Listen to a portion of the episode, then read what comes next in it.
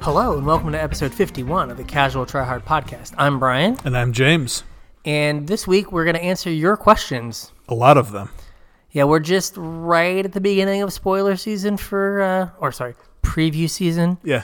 for uh, Theros. So, We've spent the last 45 minutes or so talking about these spoilers, but we're not going to talk about them today. yes, we're just going to do questions and we're Yeah. going to save those for once we get closer to having the whole thing. Yeah.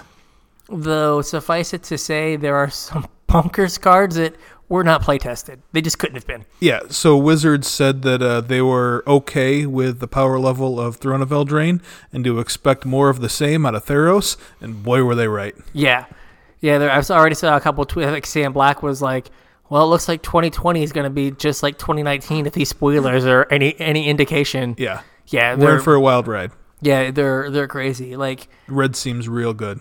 be prepared to have some cards banned in standard again, Yeah. which is not a good place to be. But I do see why they gave us Leyline of the Void and Grafdigger's Cage in like the same set. We were all like, "What are these?" This is really for?" weird, yeah. yeah. It's like, oh, oh, Oh, we yeah. see, we see now. Yeah. They There's usually- they usually- reasons. They for usually reasons. don't put the hate in two sets ahead. two sets ahead, but they must have just been like, "This is gonna be bad.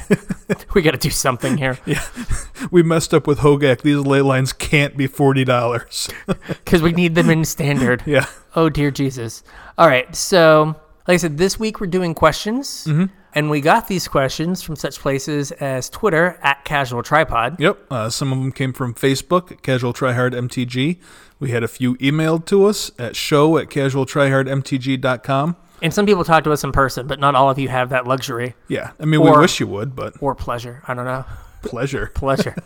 Um, That sounded creepy. Don't do that again. Yeah. and if you uh, listen to last week's episode and took James's advice and bought some cards, uh, Yep. you could get those using our affiliate link at tcg.casualtryhardmtg.com. Yep. Helps us out a little bit. We appreciate it. I uh, bought myself three Sarah Sanctums. I need to get number four. There you go. Uh, waiting on TCG Player to have a sale before I buy the last one. Because I was like, hmm, we're going into an enchantment set. We sure are. They've broken the last three sets they've printed. Yeah. Hmm. I wonder what enchantment's going to be broken. I should probably get in on some Sarah Sanctums on the ground floor. Yeah. Good idea. And the ground floor is $100, but, uh, Woo. well, sale, I got them for $80 a piece. So All right. they haven't shown up yet. They're priority mailed, though. So Yeah. hopefully they'll come. So, but if you're going to buy them on TCG Player, please use our link. Please use our link. We have some listener questions. We're going to go through some of them. We have the person's like name or Twitter handle that asked us a question. Some of them we don't. So, Yeah, it was a long time building this list. We uh, kind of shuffled some stuff around and some names got lost. So don't feel bad if you don't hear your name. Yeah, we weren't we aren't screening you. We Right. promise. First thing here is to, to tell the, the listeners about myself if you if you don't remember. So, name's Brian. I have a PhD in organic chemistry. I started playing in like 4th edition Ice Age, like right around in there. Yep. And I played through the beginning of the Urza's block. Okay. Uh, when I went to college, the people I played with in high school, I kind of didn't like keep in touch with anymore. Yeah. And the people that I kind of found in college to play with seemed weird, so I kind of stopped playing at that point. I think that's a pretty common story. Yeah, I kept my cards through like 2008, uh, but I didn't play at all through grad school. I just had like a box of a bunch of cards. Then I sold a bunch of them when I was moving. Mistakes were made, but Put some gold in there, huh? yeah, like a play set of every dual land. Yeah. like Gaia's Cradles and Sarah Sanctums, like all of it. Yeah. So I took like a big break. I didn't start playing again until, as I just tweeted at Channel Fireball, they had a poll up. When do you tell the per- someone that you play Magic? Okay. And one of the options was on the wedding day, Okay. like in your profile on the first date. And I was like, I got back into Magic after like 10 years off or close to it. On my honeymoon, I was playing Duels of the Planeswalkers on my iPad. And then that's when I got back in. So I got back in about five years ago okay.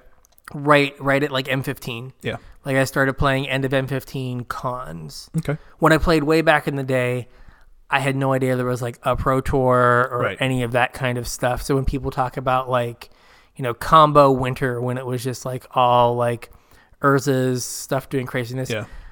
I Not you. that was not going on in like the back hallways of my high school. we were unaware. Okay. Yeah, so I've been playing. I said pretty competitively, pretty regularly Since you got back into the game. since I got back in. yeah. I am the like resident combo player on the podcast. 100%. You like the broken stuff. I like to do broken things. We have a question about like a fair versus unfair. Yep. I try to sit more on the unfair side of things. And I am squarely in the fair seat. yes, Makes for a good show. yes, we have two different. neither one of us wants to play control, though. None of, us- neither one of us wants to play counterspell. That's true. Requires playing islands. Yes, I will only play islands if they enable me to do broken things. uh, play frequently.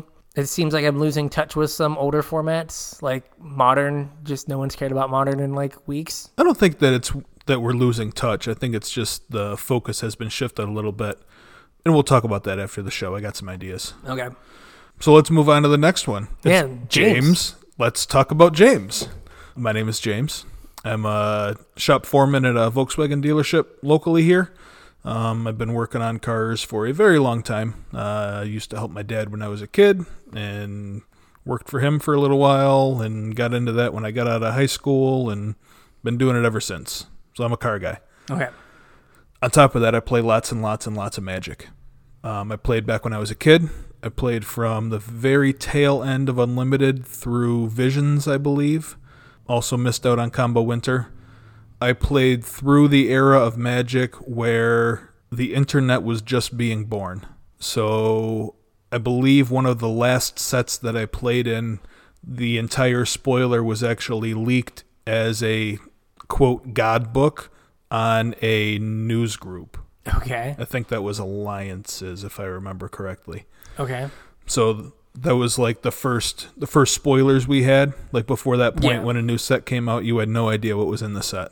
So it was kind of an interesting time to play. Um, I also had a whole bunch of really expensive cars that have kind of walked off over the years. Yes. Um, and again, kind of the same story. Um, when I graduated high school, I kind of lost touch with everyone I used to play with and uh, really didn't get back into the game until six years ago. I think I started playing like a year before you came back to the game. okay. I started playing again like M14 Theros. Gotcha. I was I was Theros M15. Yeah. So, a little bit before then, have been playing pretty seriously since then. Traveling to a bunch of events. I think like we kind of started traveling to events together. and Yeah. It's kind of how we're both sitting here at the same time. Yeah. Uh, so when I played back in the day, I wasn't allowed to play something about something something Satan something something. So Oh. I had to kind of like hide my cards for the longest time. So, d- did you play in tournaments when you were a kid, or it no, was just no, j- just like strictly back casual? hallway. Yeah. All right. So when I was a kid, we I'm trying to think of where they used to ho- hold events. We played. There was a game store in downtown Syracuse. If anybody is listening, it was Twilight Book and Game Emporium. If you're familiar with it, uh, we used to play there. They used to hold events at Salt City. I think it was Salt City Cards, or s- I think it was Salt City Cards. Was a sports card shop in Camillus Mall. Okay. So random Saturdays we would play at Camillus Mall. Um, there was kind of a dirt mall in my hometown that randomly held events. You know the dirt mall, right? Oh, I know 100. percent if, From you- Mallrats? if you guys haven't seen Mallrats, like yeah, it's the dirt mall. it's the Dirt Mall. We had a Okay. dirt mall, and randomly they would hold events there. Our local library for a little while one summer, um, you could go in and play Magic there, and we actually held tournaments in a church. nice. Yep, there was a group of guys that got together and talked to church and uh, letting us use some of their meeting hall space or whatever, and we ran a couple tournaments in a church. Awesome. Yep. So I think you also like you were like I'm a car guy. Mm-hmm. James used to race cars like Yeah, kind of, sort of. like like street racing kind of deal, Yeah, which just kinda, seems sorta. cool. Like he's one, he's one of those guys from the, the, the I'm sure the thoroughly accurate TLC show, Yeah, yeah, thoroughly accurate. thoroughly accurate. Uh, yeah, nothing I did was quite that organized. It was just a bunch of yahoos hanging out on a Saturday night and Yeah, I I was super tearing up impressed. some streets in an industrial part of town. Yeah, I drove a K car and a and an escort. There was no racing. No There's racing. No racing. Um, to be fair, my friends did a lot more racing than I did, but okay. So next up, people wanted to know. So we told you to go buy stuff. Mm-hmm. They want to know what stuff we've bought to have all of our stuff. So you first this time. For sleeves, I use KMC inners. Okay. Everything I do is double sleeved. Yeah. I have gross hands from working on cars all day. No matter how much I scrub, there is always some grime on me somewhere.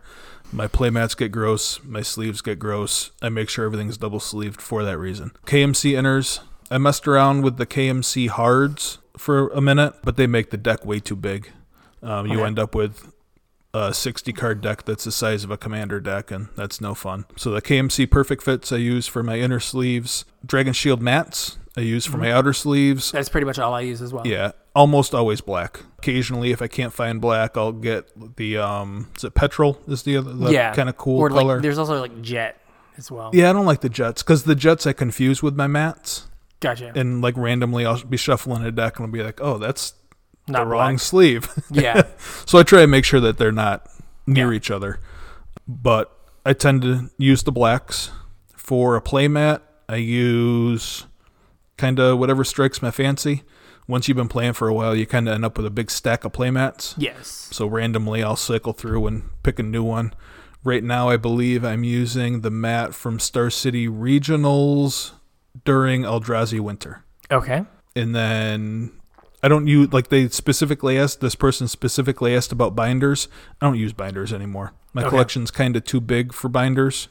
Um, so everything is in long boxes.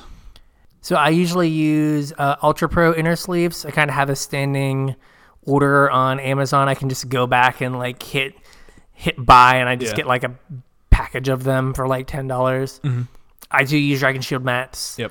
I've tried I tried the katanas, and they're like fine. Yeah, I got um some trial katanas kind of. I won a raffle at the store during uh I think it was like a brawl day or whatever Yeah. that our local game store was running and I won a raffle and got some katanas. A lot of people swear by them. They're not my favorite. They they get sticky really fast, is what I found. Well, they get like the dots on them, you know what I mean by the dots? Mm-hmm. Um, Yeah, like- especially in my hands because they're kind of in some sort of grimy state at Yeah. all times, even immediately after washing them.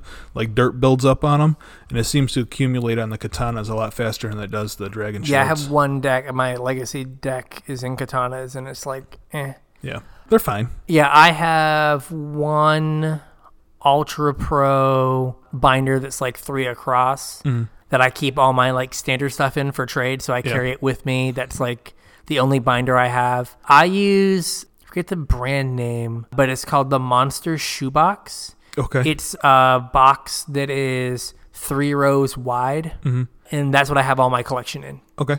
I think they hold 3,000 cards apiece Ish. ish somewhere in Yeah. there.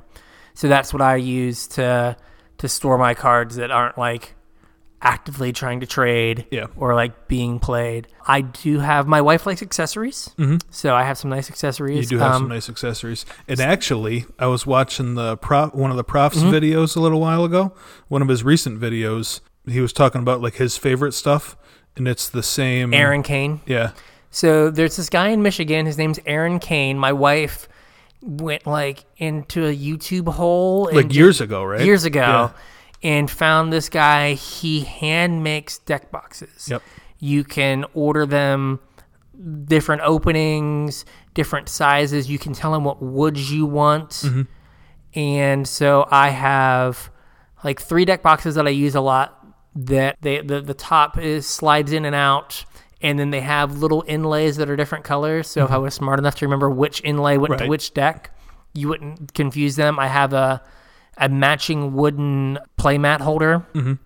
The playmat I use is whatever one my wife got me. Yeah. So I have one from uh, RK Post that has Rick and Morty on it. And you've got like an OG Aurelia one too, right? Yes, I have an old Aurelia one that was also what my wife got me. Yeah. It got retired for for the new one the wife got me. Uh, and then for Christmas, I got one of the Ammonite uh, backpacks. I saw that sitting on your staircase while I was feeding your cats. Yeah, that was that was uh, one of my Christmas presents. I also got a a frame that I need a mat for apparently for uh, one foil War of the Spark sheet. Oh, very it's nice. upstairs. I just have to. I set it in there. I was like, there needs to be a mat. This is like just a touch too big. Yeah. Yeah, Uh, I forgot to talk about deck boxes. I use the old school Star City Games plastic, like Velcro front ones, Yeah. for almost all of my stuff. They are like exactly the right size for a double sleeve, 75 card, Yeah. like 60 card plus your sideboard with like five tokens. They're the exact right size. There's like uh, I guess it's uh, the plastic Ultra Pro deck boxes. Yeah, the boulders, or that's Ultimate Guard. There's Ultimate Guard, but Yeah. just like the they're like five dollar like thin plastic. They're a Yeah, little these bit I bigger. got from. I actually ordered them off Star City Games for like two dollars a piece or something. Yeah. like forever ago. They used to give them out when you went to their tournaments. They don't anymore. Yeah, I have a couple Channel Fireball ones from going Yeah. to some GPs. And then the uh, the Channel Fireball ones are a little bit bigger. I use those for the occasional time when I have a commander deck together. yeah, so that's pretty much it. I have a, uh sweet uh, again from the wife Mm-hmm. uh, pickle Rick notebook that I currently keep my life total in. Yep. So if your significant other's into accessories, just steer them in the right direction. You just get all kinds of cool stuff. Yep. Stuff I would never have bought myself. Right. Mm-hmm. I just have like all these neat things now. Yeah, I use um whatever's cheap at Barnes and Nobles when I go there. Okay. uh, for my life pad. I like something a little bit more pocket sized instead Yeah. of like notebook sized. So whatever I see up near the register that strikes my fancy when I need one's what I pick up, like the moleskin size or whatever. Okay. And I think that's it for accessories, right? That's it. All right. So the next question is uh, somebody would like to hear about sideboarding. Now they specifically wanted some theory discussion, which we probably don't have time for today. For everything, yeah. Yep. But the next part of the question we probably do. They want to know the difference between or why sideboard plans change play versus draw. Okay. So what do you think about sideboarding play versus draw? So it depends on like it depends on your deck, of course. Mm-hmm. But I think we've talked about it before, like the mono red mirrors. Yep. When you're on the draw, you're more of a controlling deck. Yep. You're trying to kill all of their stuff Mm-hmm. because you started the game with an extra card Right. because you were on the draw. So you're trying to get rid of, run them out of resources, and be left with like the Mm-hmm. thing. the only two two on the battlefield Right. right? Because you're going to be up that one resource, you're going to be able to make that happen. Mm-hmm. Where when you're on the play, you're more taking an aggressive stance Mm-hmm. and trying to figure out some way to mitigate the fact that they're going to kill all of your stuff. Right. Mid-range decks ch- are the ones that mostly change play versus draw also. Same reasons when you're playing the mirror, your role in the matchup is going to change.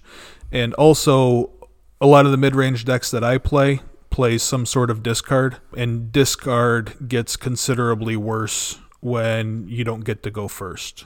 Because now you're already behind on some level. Yeah. and also like depending on your deck maybe you're playing a you know maybe it's modern and you're playing dredge Mm-hmm. and if you're on the play you could maybe bring in your thought seizes Right. because you're gonna have two chances to get their rest in peace Mm-hmm. right you can do it on turn one or you could do it on turn two Right. Whereas if you're on the draw, you have one shot, Mm-hmm. and maybe if you miss, then that card's not going to do a whole lot otherwise. Right.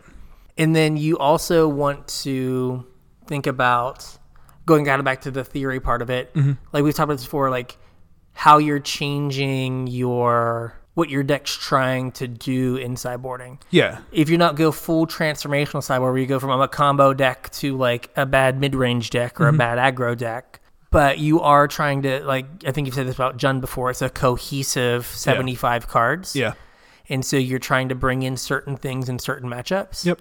There is just the simple part of sideboarding of they play a spell that is arrow volley or something. It's an old card. It's like red, deal one damage to each of your opponent's creatures. Mm-hmm.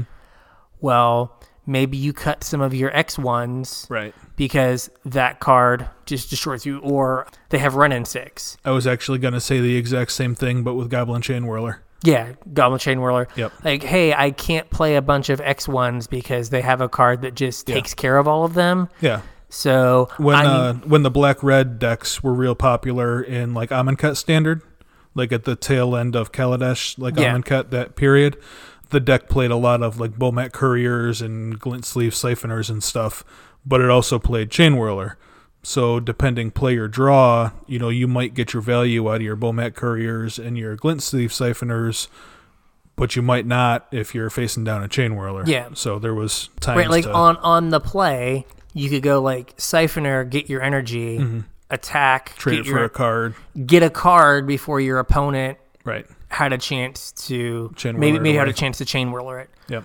Where on the draw, like you're not going to have that. Op- you're not going to get to the two energy or whatever Right. that you needed.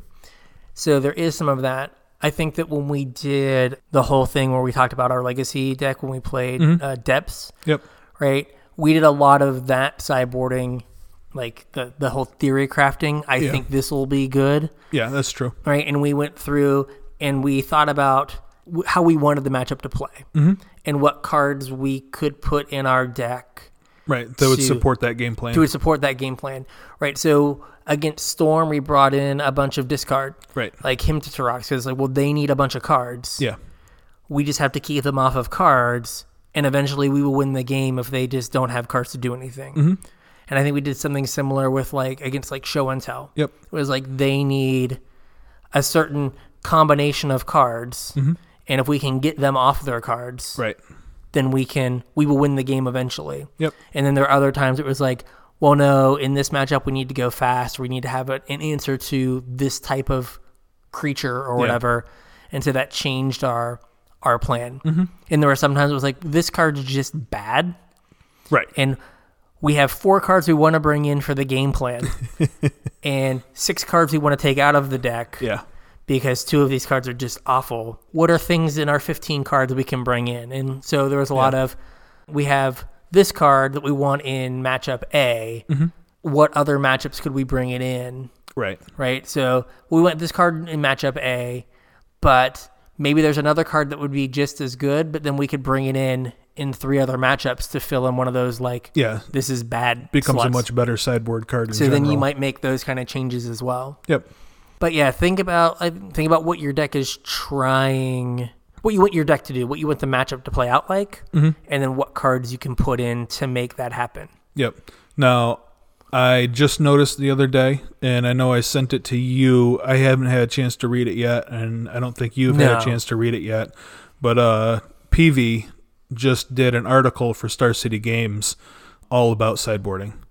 Yeah. So he is a fantastic Magic player, obviously, and also writes some pretty good content. I would imagine this article's great.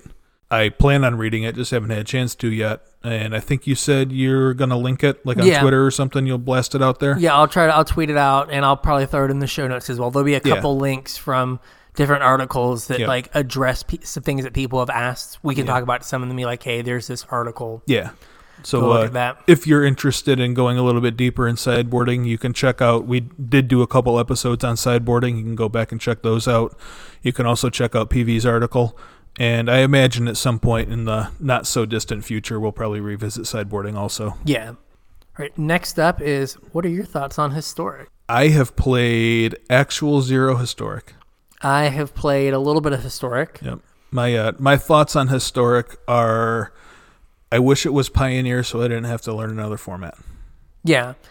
I think that people have brought, I think Sam Black made this comment as well. Like, they don't, un- it's clear they don't understand like competitive players.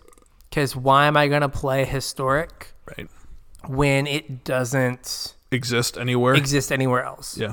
Right. And it's not even like with the random historic cards they've put in, Yeah. it's not like it really can exist anywhere else. Right.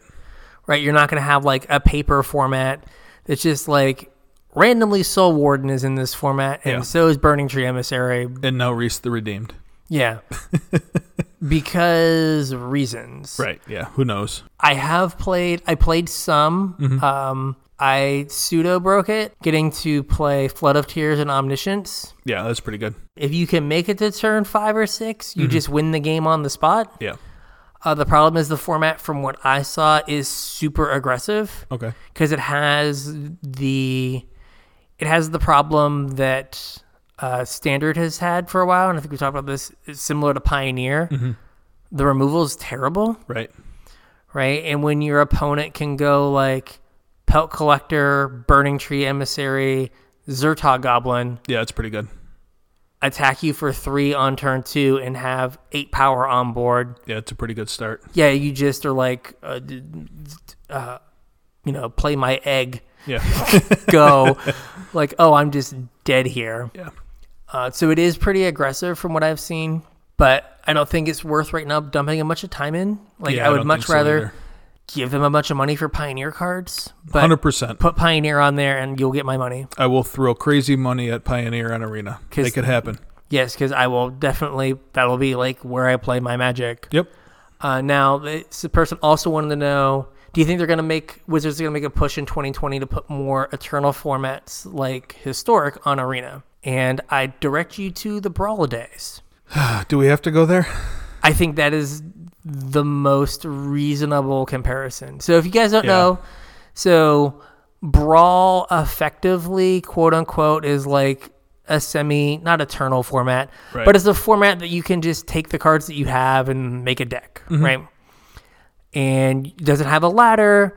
And on some level, you could just make your Brawl deck and then only add like one card a set.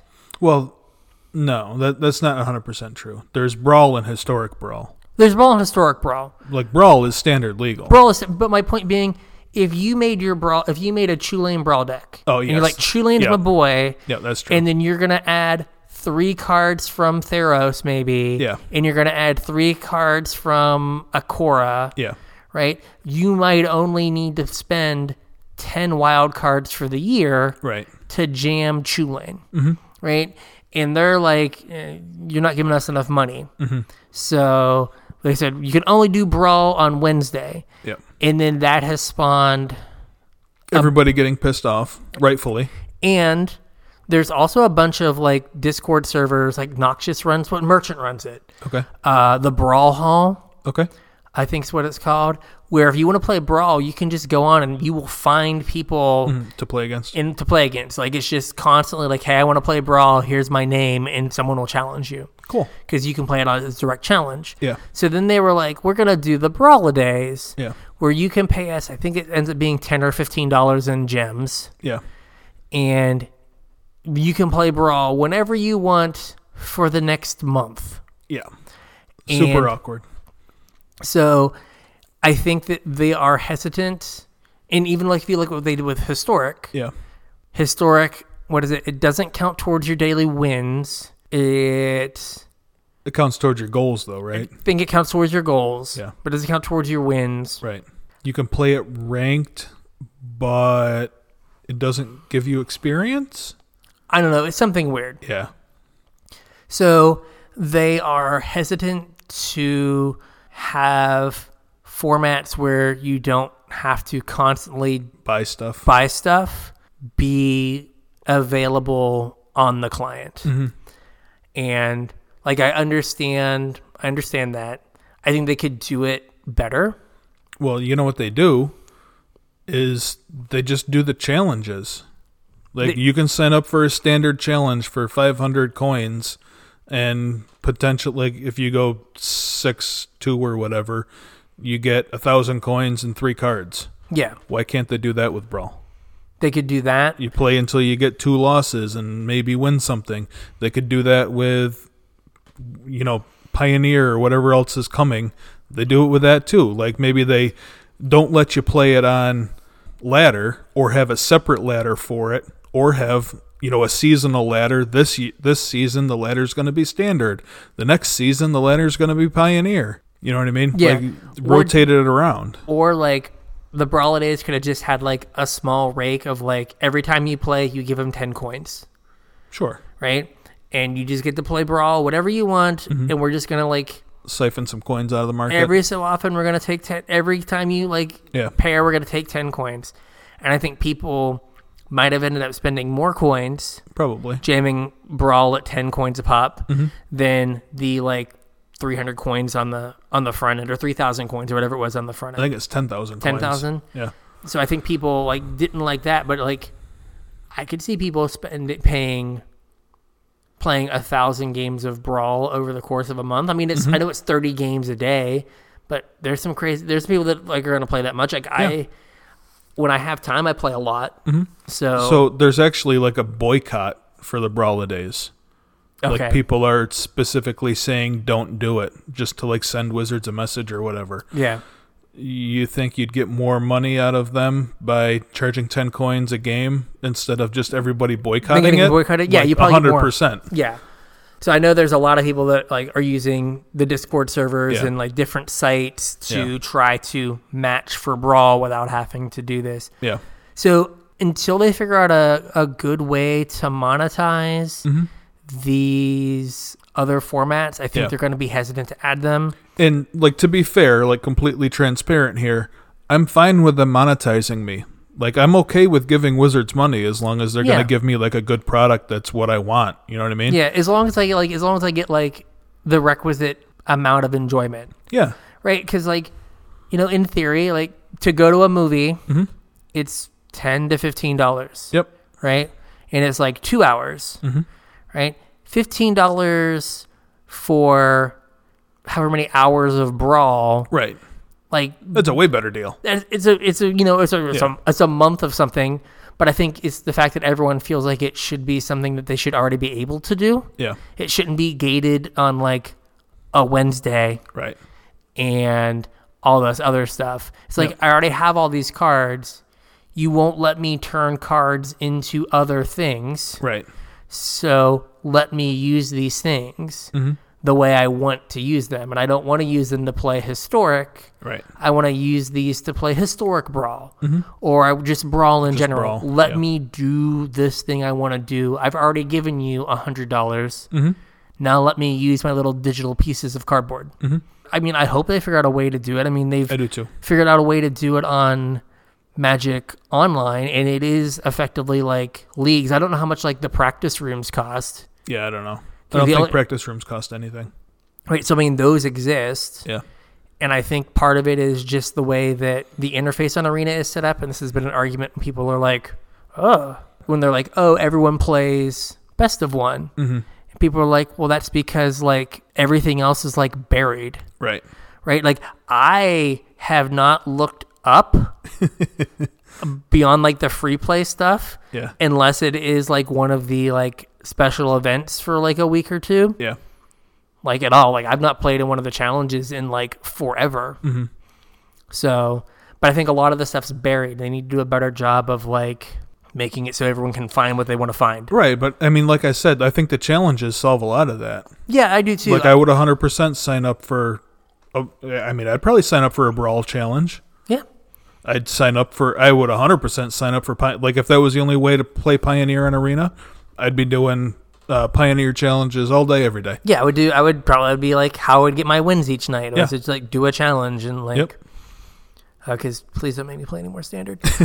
uh, uh, so, I would like to see it. Like, I would also like to. See I would It. like to see Pioneer. It seems like it's feasible, and it seems like we are using a lot of the same mechanics, Yeah.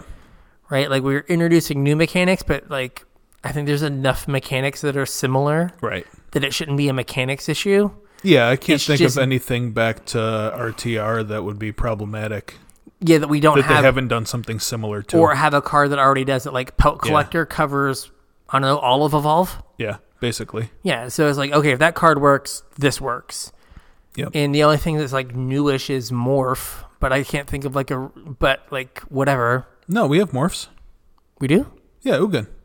Oh yeah, they're yeah kind of manifest Six mana things. Ugin. Yeah, I mean that's basically morph. Yeah, they just basically you manifest. Yeah, Yep. We have cards that transform. yeah. I think it's just an issue of like enough programmers, but like I don't know. Yeah. You're gonna get three hundred dollars, four hundred dollars from the two people sitting at this table. Yeah. and there's a lot of tables with a lot of two people that would give you that. Like you Well, can I pay mean, for three more programmers to How make this many happen. like random streamers are there? yeah, that you would just like totally get them off like Yeah. Magic Online and be on Arena Yeah. because I think that you know most people, even if they like Magic Online, are like I'd much rather play on the Arena interface. or it's a lot better to watch. Yeah, I'll get more viewers. Yeah, Yeah. you'll just get every streamer will just give Yeah. Mm-hmm. you a thousand dollars. So there we go. Next question. Oh man, what five live performances would you like to see in 2020? Music, theater, etc. Whew. All right, You want me to go first? you can go first. This is this is out of left field here. Yeah, this is a weird one. I'm not a huge music guy. Not to say that I don't like music. It's just not like a giant part of my life. It's not something that I spend a lot of time like researching or doing whatever Yeah. in. Like I've been to concerts, but it's not like I, you know, plan my concert Seek schedule. them out. Yeah, exactly. I'm definitely not a theater guy. Okay. That's not my thing. what I would like though is to see my sister's show. Now I don't think it's going to happen in 2020 because she's currently not in the country. But uh, one of my sisters does wardrobe for a Cirque du Soleil show, Ooh. and she is currently in Russia, and has been there for a month, I think, and is absolutely loving it. Okay. Um, and I think she's spending the next year like touring Europe and South America and a bunch of places that aren't here. So I'm probably not going to have the chance to, but it would be cool to go see her show. Gotcha. Let me see here. I haven't done concerts in a while. I used to go to concerts all the time in college and in grad school. Part of the problem is like there's kind of one live music venue here, Yeah. and it is for, you know, I guess now kind of like I'm the target demo for everything that comes to the House of Blues. it was like, they were pretty cool in the late 90s and early 2000s. Come watch whoever. Yeah. So, like, but I haven't, I think like two years ago, I saw Coheed and Cambria Okay. there. I saw Deftones there like three or four years ago. Um, Okay. I think. I am 100% in, like, this is totally on brand as a college professor. Uh, there's a podcast I listen to uh, Mm-hmm. called Pod Save America, and I saw them last year in Charleston. And if they came back around, I would go, Mm-hmm. Go see them. Mm-hmm. Go see them. I also, not a theater guy. When my wife and I started dating, I took her to Dracula the ballet in New York, in, in uh, Atlanta. Okay. And uh, I was like, why are these guys crawling around on the floor? This is not dance.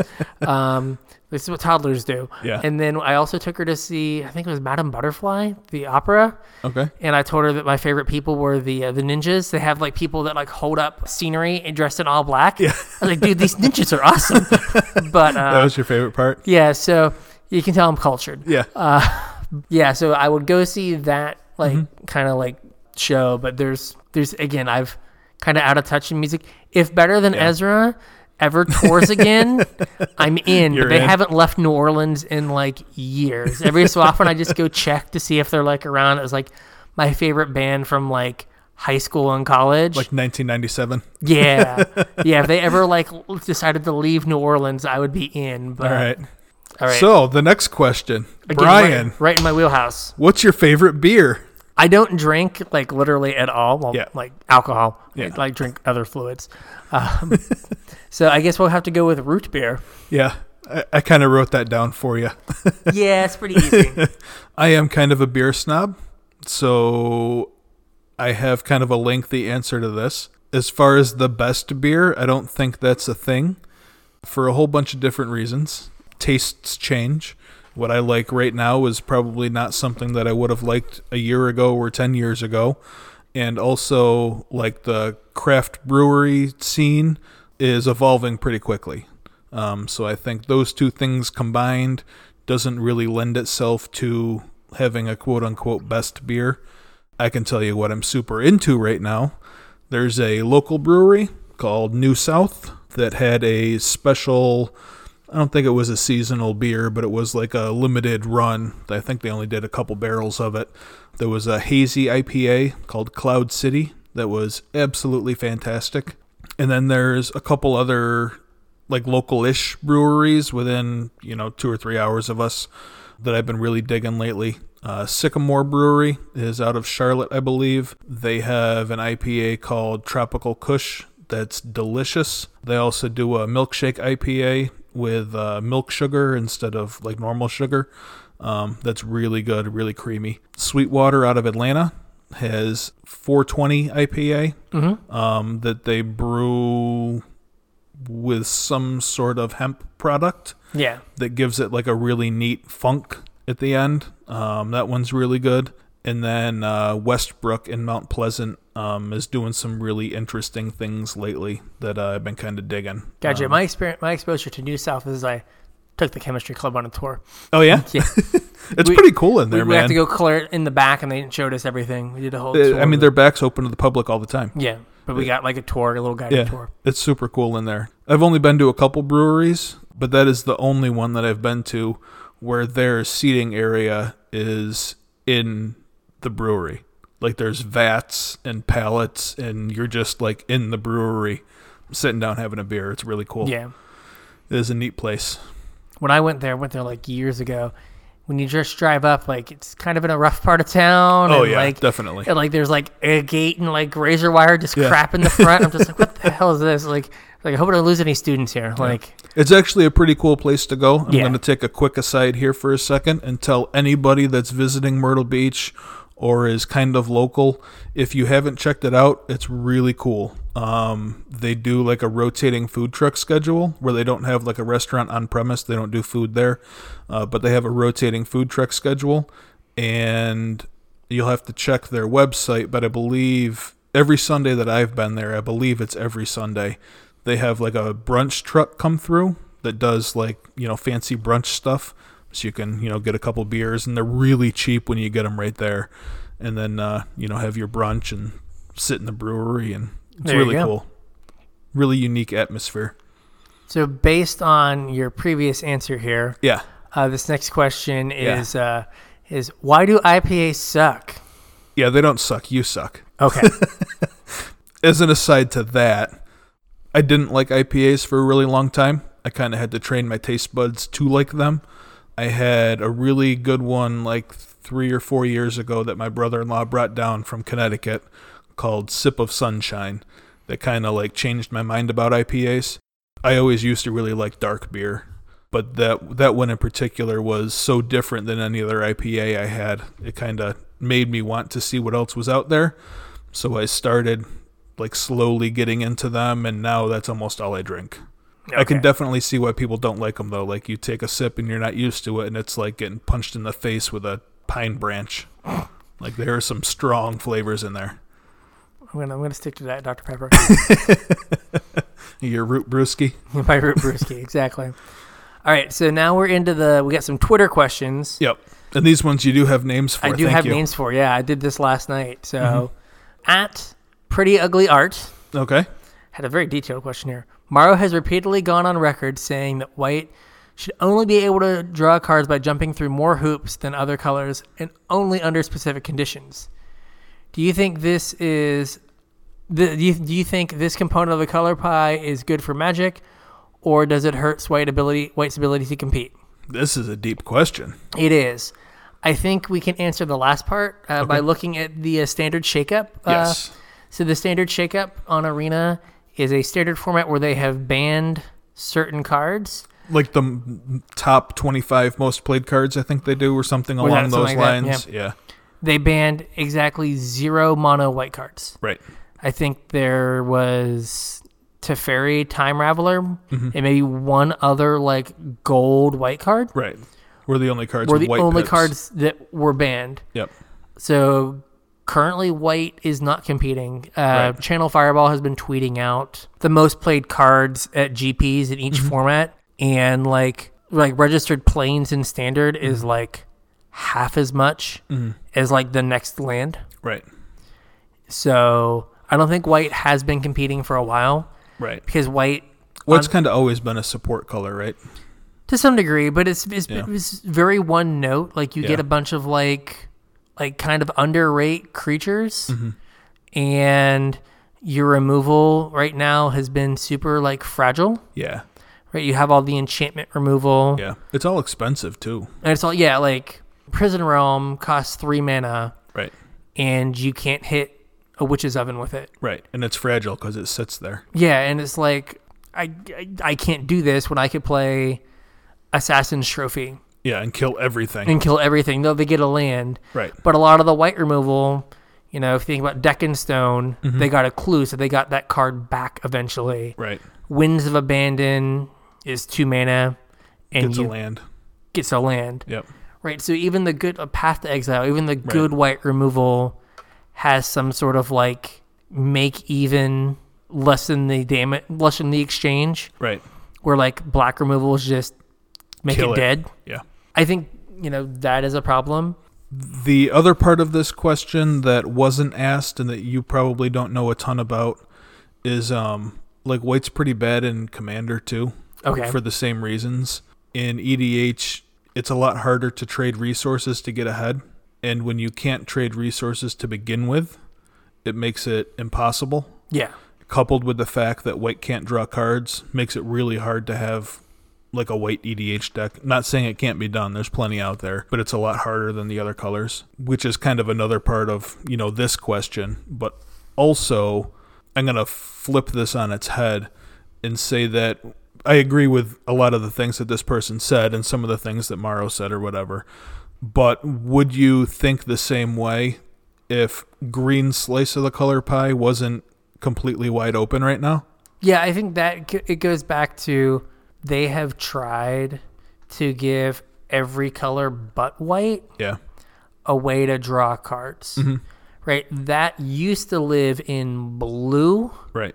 and in black Right. to some degree. But only if you punched yourself. Yeah, only if you like lost life, right? Yep. And that's where like drawing cards lived in the color pie. Mm-hmm. And then it was like, well, red, uh, green needs ways to draw cards, so you get like harmonize, Mm-hmm. right? From planar chaos, planar chaos. Yeah, it's been in a bunch of stuff since Yeah, then, I think. But, But yeah. I think it's planar chaos Yeah. Mm-hmm. originally. Right, so green needs a way to draw cards, and now we're gonna staple card drawing onto all of green's yeah, cards. And well, red needs a red way to draw cards, so that's going to be rummaging. rummaging or, Or exiling, or they right? like exile, and then Yeah, and then you have to use them in a certain time frame. yeah, Because I mean, honestly, like light up the stage is one of the best card draw spells ever printed. yeah. Like one mana draw two, Pretty much. they've got to jump through a, A tiny small little hoop, yeah, but it's still very powerful. Mm-hmm. And it just doesn't seem like they have decided to give white anything. anything. Like I don't know what thing you would have to like what thing white would have to do Yeah, to be able to draw cards, but it Yeah, I'm not feels sure. like they should be able to draw cards on some level yeah. since every other color gets to do it. In some way or another. Yeah, and so with now three colors just getting like pay some amount of mana, Yeah. put cards into your hand. I mean, they kind of, they kind of did with like Mentor of the Meek, right? That was like a way for White to draw cards. Yeah. And then Dawn of Hope. Dawn of Hope when you gain life. Like I, I think that's how. I don't know what the rate would have to be, but I think that's kind of like how White would have to draw cards. Yeah, but I think like It's like a tax effect almost. Oh, that might be a way for the White to draw cards is as a tax. Yeah, I mean, like if smothering time instead of giving you a treasure Give you a clue. or gave you a card, I guess Yeah. that's like uh, Ristic Study. Is I Yeah. guess is the blue Yeah. version of that, Yeah. right? But like something like that where you, or like honestly, like you know, if Mentor of the Meek was printed today, like just designed now to be like on power with the other stuff going on, it would just have to be like. Three mana, two two. When you play a creature, Draw a card. draw a card or when you play a creature with power under or whatever Yeah. but those cards go to green now Right. right so Well, like no, because green's card draws tied to big pe creatures. Like it rewards you for playing big creatures, right? Like harmonize. no harmonize is just Oh, harmonize is just draw three cards. Draw- draw but three they've had a bunch of them that were like you draw have, like- card or draw cards equal to creature's power yeah, or toughness or but whatever. you have like beast whisperer four mana play a creature draw a card yeah, you that's have true. Uh, guardian Just project any, any card, yeah, play a creature draw a card basically, yeah, right? So you have all these green, like so green moved into, or if it was like whites was like whenever a token creature comes into play, draw a card. Oh man, Like it, I'm just saying, like Yeah. or whenever a token creature comes into play, pay one, yeah, draw, a card, right? Something like that. But it just seems like they've not tried to find that like purely white way to draw a card, Yeah, and I do think it makes white a support color yeah, as opposed to being able to be like a Mm-hmm. main color. Because if you think about all the decks that have been played in the last like year or two that have been white, it's Yeah. like you know Jeskai Planeswalkers is like, well, I've got to play like Teferi, Mm-hmm. then I'll play all these red and blue cards. Yeah, maybe Or- Deafening Clarion. Yeah, or like Esper, Esper Control. It's like, well, I have to play Teferi, and I'll play Kai's Wrath. Yeah. But like, you're not playing like just white cards. Right. Blue white control. It was like you played the removal Yeah. And then sometimes Lyra. and sometimes Lyra, but it's like it's just white's always like there's this gold card that has white in it. Yeah. So that's why you're white. So that's why I'm white. Like you're not like I am white because I want to do the thing that white does. Right. Because I want to play a Johnny's Pride mate. Yeah. I mean, you know, in the like the go wide stuff isn't good enough when your opponent can like, you know, play a three three that eats it and just Yeah. two for ones you. Yeah. He went one drop, two drop, three drop, and then went like mana dork into three three eat your thing. and Yeah. you're just like, hmm. Or they went like play a one one, play a mana dork, play a five five Mm-hmm. on turn three, Play a brick wall. and you're just like, oh, I guess I can't attack ever. Yeah. So that is uh, difficult. Yeah, so I think that white is in a bad spot. and I don't know how they fix it, and I think it's they need to have give white a way to draw cards. Yeah. Or at least, even if they're not going to give white a way to draw cards, they need to find a way to. And I think we had talked a little bit, you know, last week or the week before about doing an episode on this anyway. But they need to find a way to change the value of a white card. Yeah, you know, I think the problem is is like Like, lo- uh, was it Loxodon, whatever? yeah, ven- Um, venerated Loxodon. venerated There we go. loxodon was and that was one of the best white cards that's been printed recently like as far as like mono white cards go right Yeah, that was a way to change the value of your white cards you could play a whole bunch of bad small creatures and make them good by playing this other card and that's i know it's not strictly card draw because it doesn't work the way that like the rest of card draw works where it lets you find more gas but it's a way to let you change what the cards you already have are worth yeah, turning a one mana one one into a one mana two two.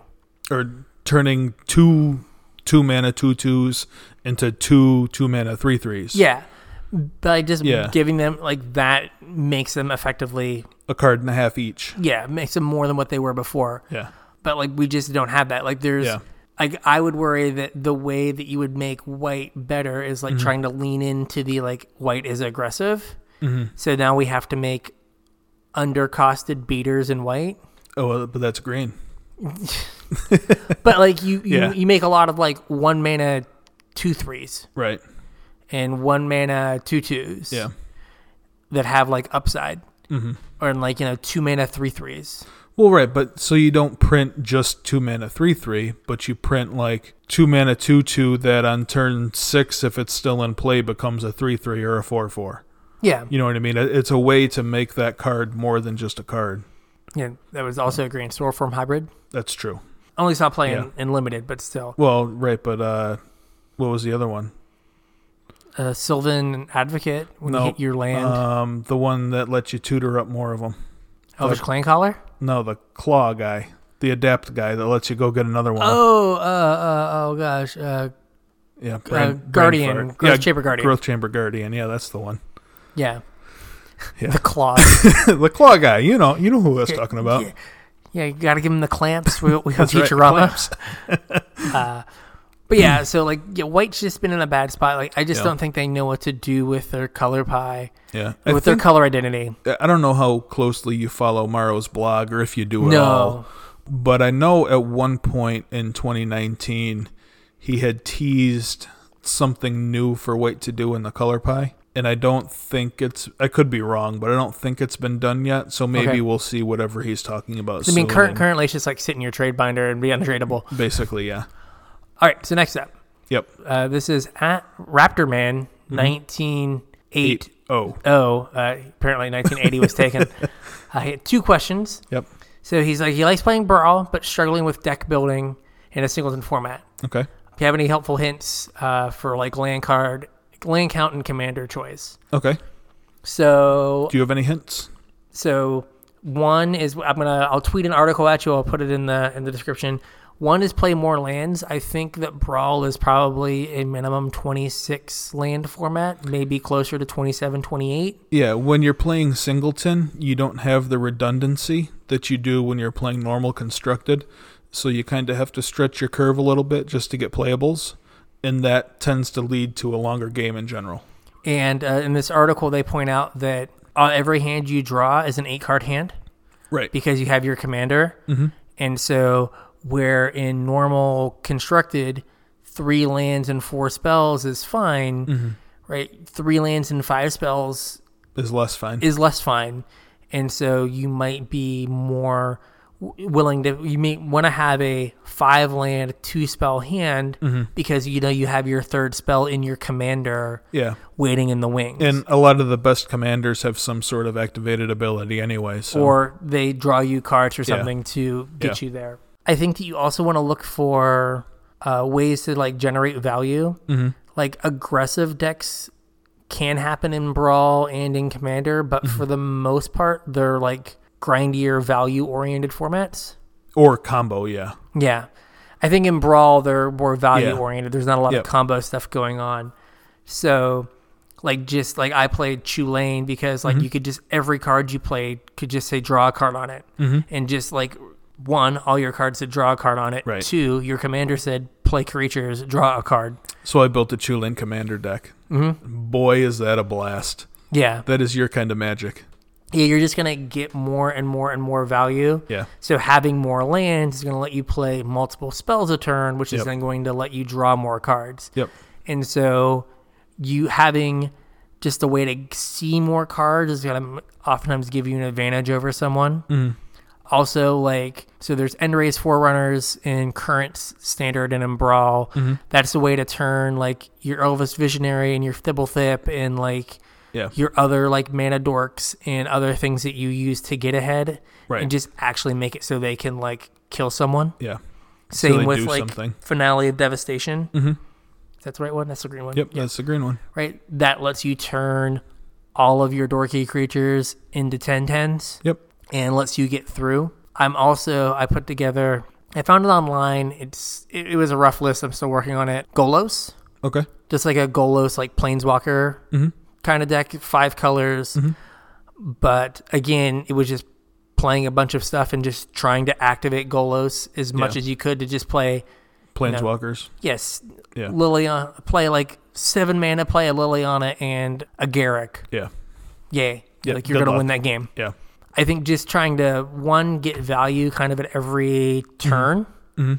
And then two like there are enough creatures that do either the same thing They're very or similar very similar that you can build in some of that redundancy to a certain extent. if yeah. you're able so you're you know your deck's gonna do like I, I need a ramp creature and a Mm-hmm. way to draw cards well there's a million two mana ramp creatures in Right. standard there's a bunch of creatures that come into play and draw a card Mm-hmm. right like you can have Thibblethip, Elvish Visionary, Cloudkin Seer, Tome Raider, yeah. and Risen Rave. Mm-hmm. Right, there's just five right there that are going to get you some value when they come in that are going to help get you to Chew Lane and Yeah. then give you a way to to get value there. And I think also like look at your commander and figure that out was the that was the other part of that first question was how do you pick your commander like how, how do you pick your commander and then i'll tell you how i pick my commander and then then we'll talk about it for a minute so for Brawl it was Mm-hmm. like well Chew Lane seems like it's going to generate a bunch of value right and that's what you want to be doing we Yes. just talked about that and like for Golos same thing with golos he just generates value and we and just and I got I got also like if I play against someone I get like totally smushed, I might Yeah. be like, okay, maybe I need to like evaluate this. yeah that's the spike in you coming out right Yeah. Yeah. Also, like I have I have issues with planeswalkers as like your brawl commander because like Yeah. you just always have the mini game of like I can't let this yeah hang around. Though if you steal someone's commander with Agent of Treachery, you steal the blue white player's uh, Teferi, and then oh they yeah can't that's pretty good then they can't play any uh they can't play any counter spells and you feel real smart but yeah so it's more what's going to get me value Mm-hmm. and then like kind of exploring things that like smush me yeah and i think just like looking at the type of game that the commander encourages and Mm-hmm. That's a do i big one. enjoy that kind of game like yeah you're going to play Corvold at some point, maybe because that's the kind of game you want to play. Oh, that's 100% the Brawl deck I have together, and it's in pieces as a commander deck in front of me. Yeah, but that's you Yeah. want to play that style of deck. Yep. That I is think- my kind of magic. Yeah, and I think that is Yep. something. Again, I look at Golos as being unfair. It is unfair. That is Yep, that's you. a plus two times. So yeah, that that's definitely a part of what how I pick a commander either for commander or for brawl is, you know, looking at what the commander does and how it's going to affect your game plan. If there's a unique interaction that I enjoy and I want to build around, sometimes I'll pick a commander that steers me in that direction. Like I have uh, one of my commander decks is Zancha because that's a super unique weird card that kind of leads to some shenanigans. I have no idea what that is, but Uh, so Zancha is one black red okay, for a 5 5. okay, And when you play it, you have to give it to an opponent. It okay. can't be in play under your control. So you give it to your opponent, and then it has to attack every turn, but can't attack you. Okay. And it has a static activated ability that's three mana draw a card. Zancha's controller loses two life, and any player can activate that ability. Okay. So it kind of leads to some weird games. You give it to, you know, give it to an aggressive deck and let them beat down with it for a little while, and then you build up a bunch of mana and you can drain them for a bunch. Hopefully, the other players are, you know, activating, draining for a little bit. It's just kind of a unique card that leads to some weird gameplay. So that's that's one thing that I do is look to like what the what the commander is going to do and how it's going to shape my deck. Sometimes I just look for color combinations that I like too. Sometimes that's plenty to inform my decision of what I want to play. Like I'm probably never going to build a Teferi Brawl deck No. because I don't particularly care for islands or plains. Yeah. Even though like Teferi is a great card and it's super powerful and you can absolutely build a Te- Teferi control deck, that's not the kind of magic I want to play. No. The ill-fated format of tiny leaders. Mm-hmm.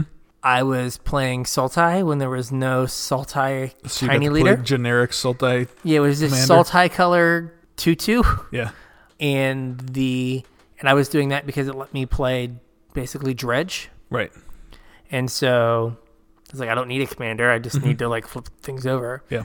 And so that's another thing where it's like I wanted to play a certain style of deck and commander Mm-hmm. didn't matter. really I just matter, yeah. needed a commander that facilitated that color combination. Yep. Yeah, and a lot of times that's all that matters. Like there are certainly commander decks that don't ever plan on casting their commander. And there's also commander decks that don't have their commander in the command zone. They're called like hidden commanders where you'll have, you know, a commander that's known for one combo in your command zone, but then have your real commander actually in the 99 and, you know, a way to tutor it out and get it into play and then your deck functions. It's kind of a weird That is super whatever. weird. Yeah. Seems like Switcheroo. going going super deep on your uh, Yeah, eh, EDH players are weird, man. yeah. so I could draw this card every single turn, every single game with no work. You could. You could, Or I could hide it and have to like jump through hoops to get it. yeah, You could do that. yeah. I'm, gonna, do, that. so think about what's gonna like make you happy, what kind of games you want to play, and then I think just try to maximize like value. Uh, but like I do think there, like I have lost to aggressive brawl decks because I'm trying to like play stuff and then play like eight drops, Right. and they're just like one drop, two drop, Tajik, Yeah. and you're like, Oops. huh, okay, I guess I'm dead now. Yeah. I guess Tulane's not coming down. No. So the other thing is, do you guys enjoy other tabletop games such as D and D? I have played zero games of D and D in my life. Okay. My wife and I have a closet full of various board games that we don't get to play very much. Yep. We do play this game. It's called Takedo, Okay.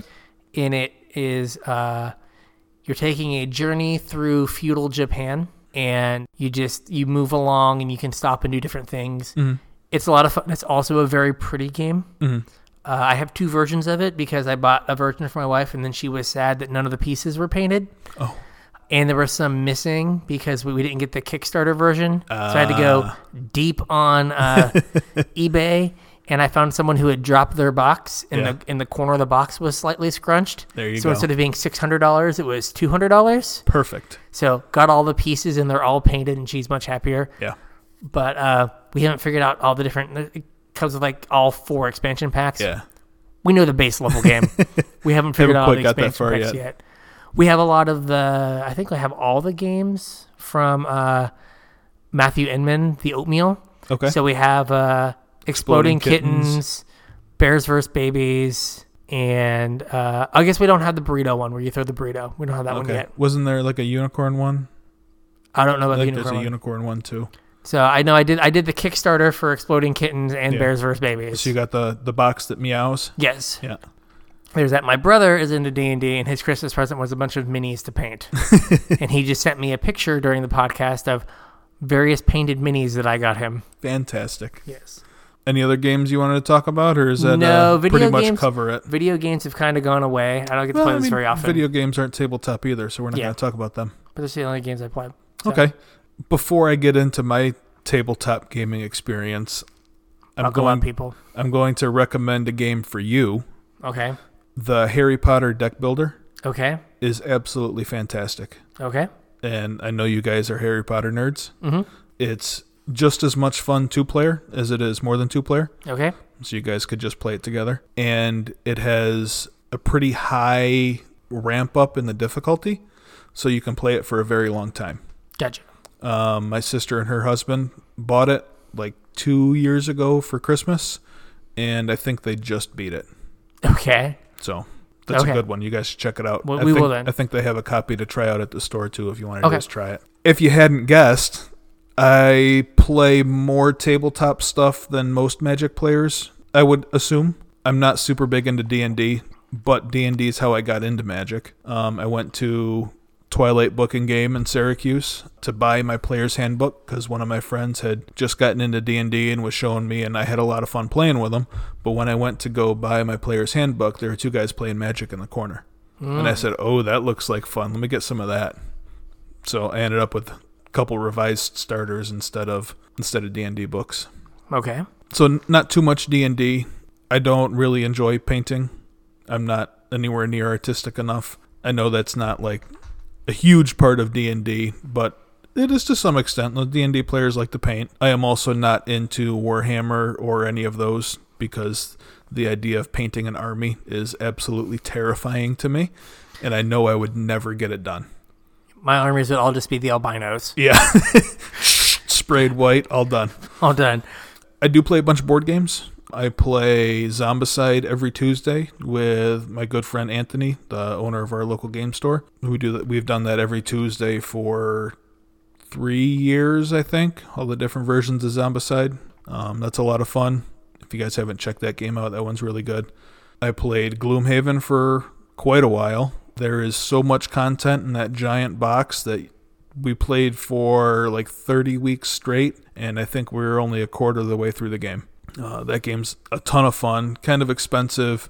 The uh, setup and teardown is kind of extensive, but game's a blast. There's all sorts of games that I like to play. I could talk about this for like a whole episode Yeah. my wife likes simpler games, like stuff that isn't super deep. Like the games that I tend to play are super deep, but uh, she really likes Carcassonne, which is a board game where you kind of build the board as you go. Like Okay. a- I guess they call it like a tile placement game. You pick random tiles and put them out, and you get Okay. score based on how you build it, whatever. That game's pretty fun. She likes Ticket to Ride a lot. I Okay. play Ticket to Ride pretty frequently. I'm trying to think what else I play. There's a new game that just came out. I guess it didn't just came out, but just got popular again. They released a second season called Dice Throne. Okay. It's kind of like Battle Yahtzee, Okay. where you're playing Yahtzee, but like when you're done taking your Yahtzee turn, you have like a character card in front of you, and you can like pick abilities on your card based on like what you rolled for your turn. Okay. That game's pretty cool. I guess I should throw in we've played um, Forbidden Desert. Okay. That game's really fun. Mm-hmm. It's co op versus the game. Mhm. There's also Forbidden Island and Forbidden Sky. Forbidden Desert is the best out of the three. If you're going to be forbidden anywhere, be forbidden in the desert. It's the best. So there's like piles of cards, and like there's a storm, and like it blows sand on tiles, and you have to move the sand, and then you have to collect pieces from the different tiles. Mm. And then there's another game that my wife was at a board game night. And if you can find it, more power to you. It's called Speakersod. Okay, I never heard It's of that one. Uh, the waiting in line game. You're basically a merchant yeah, Mm-hmm. and you have little meeples. I learned the term. there you go. and you like and there you like flip down res- uh, cards that are different Mm-hmm. resources and you line up your meeple each player lines up their meeple to bid on the thing Okay, and then you're trying to collect s- certain things to like you know get achievement points Mm-hmm. but that game might be out of print like yeah, i had to like buy the like demo version from the shop because we couldn't Mm-hmm. was all you find had? it that was all that, that was all there was anywhere yeah. but she really likes that game Yep. There is uh, one more that my wife really likes that I believe is also out of print. It's called Who Killed Dr. Lucky. okay Um, it's basically reverse clue. So instead of walking around trying to figure out who did it where with what weapon, you're trying to kill the dude. And you get like different weapons that are worth different points if you're in like the different rooms. So Okay. like if you if you kill him with the pool cue in the billiards room, like it's hard it's easier for you to kill him than if you were trying to kill him with a shovel in the pool gotcha but you got to make sure like he has a set path that he walks around the board and you got to make sure that nobody else can see you Okay. so you got to be like in the room with him like as you're taking your turn with nobody seeing you before you can try to kill him Okay. that one that one's a lot of fun too So there you go. deep dive into tabletop Deep dive into tabletop. So you have Jason Kish. Mhm. Says, what's the best way to build up a paper collection? Is it worth buying booster boxes? okay My first response to him was, my natural inclination is to just answer this question, but I will save it for the episode. So we've did, uh, I guess, episodes nine and ten yep Mm-hmm. were kind of about this topic. I think that probably also something that we can revisit and do another episode on Yeah. I think though it comes down to kind of like what your goals are. Mm-hmm. For the most part, it's usually better to buy singles yes because you- almost all of the you, time know exactly what you're going to get. Most standard rares, Mm-hmm. uh, for the most part, are they top out usually around like five to ten dollars for really expensive ones for really expensive rares. Yeah. The vast majority of them are like 75 cents Right. Mm-hmm. or 50 cents or a quarter. Right. So opening a $3 pa- or $4 pack and pulling getting a a 50 75 cent rare yeah like, doesn't work. right Right. I open packs usually at the beginning of standard of, a, of a new set to try to get all my commons and uncommons and to hope hope to like you know the lottery aspect of spiking a card right right but or for the- opening a cool foil or something. Yeah, but for the most part, it's better to like just buy singles. Yeah. If you're like, I want to make such and such deck, Mm-hmm. right? If you wanted to make red black sacrifice, Mm-hmm. right? It makes more sense to just buy priest four priests of forgotten gods Right. than to buy a bunch of packs in hopes of opening one Well, or opening I- four. I mean, it also makes more sense just to buy, like, even don't talk about the rares. It makes more sense to buy four Mayhem Devils than it does to open packs. who who knows how many packs you're going to have to open to get four Mayhem Devils, and that's only an uncommon.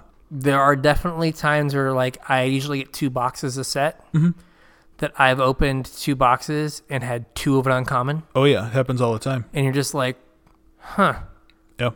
I hope I didn't need that one. The mythic uncommon. Yeah.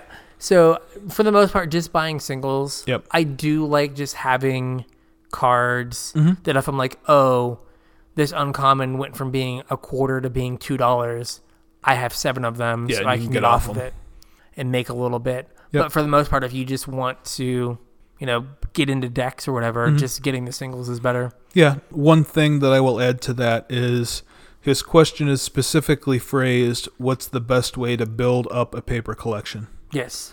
what you said is 100% correct. If you're looking to build constructed decks, I would absolutely recommend buying singles from TCG Player, Yes. eh, following our affiliate link. But also, the best way to build your paper collection is probably to draft. yeah. Um, if you dr- draft for you know 10 weeks for FNM instead of playing constructed, at the end of 10 weeks, you're going to have a pretty solid collection of yeah. that of set. that set. So You probably have play sets of all the good uncommons. yeah, And all then- the good commons. Yeah, especially like if you know what kind of player you are, you know what kind of archetypes you like, you can kind of draft towards that stuff. Like if you're not going to play islands, y- you don't have to open any blue cards. You don't have to take any blue cards. Yeah. Or you can, you know, when you get down to the last five cards, six cards in a pack where they're probably not going to impact your draft deck, Yeah. you can just take the card that you're like, oh, I need this for Yeah, constructed. I, I need one of these. Yeah. I need my fourth witch's oven. Yeah, so that kind of thing uh, works as well. Yep. All right. So this is from Jamie uh, Gordon, Gorton Mm-hmm. on Twitter. So psychological coping strategies for when the most fun deck isn't the best deck. Wrap, wrap. I think it's setting up what your goals are. Right. Right. I have definitely played decks that I'm like, I know this isn't good, Mm-hmm. but I want to do, I wanted to do this thing and Yep. kind of taking the joy from doing that thing. Even if you go one three, you got to do the thing twice. Yeah. So I registered mono blue psi aetherflux reservoir for an RPTQ. That deck was decent. That deck was okay. I mean, I definitely played that deck in in a GP. It, it was okay. I think I went five three. It was okay. Yeah, it wasn't great. It It wasn't was red not black. the best deck. It was not red black. it was reasonable, but not the best deck. Yeah. I think it's just kind of tempering your expectations, Yeah. right? Now, I would lean more towards the best deck if I was going to like drive somewhere. Mm-hmm. Like I didn't. I registered that deck, or I think I registered the blue red version. So I had uh, Joyra. Yeah. but I didn't register it because I didn't think it. I, I wasn't like this can't win. Right. It's like no, with some with some good pairings luck, I can totally win this match. Yeah. I can totally like win matches. Right.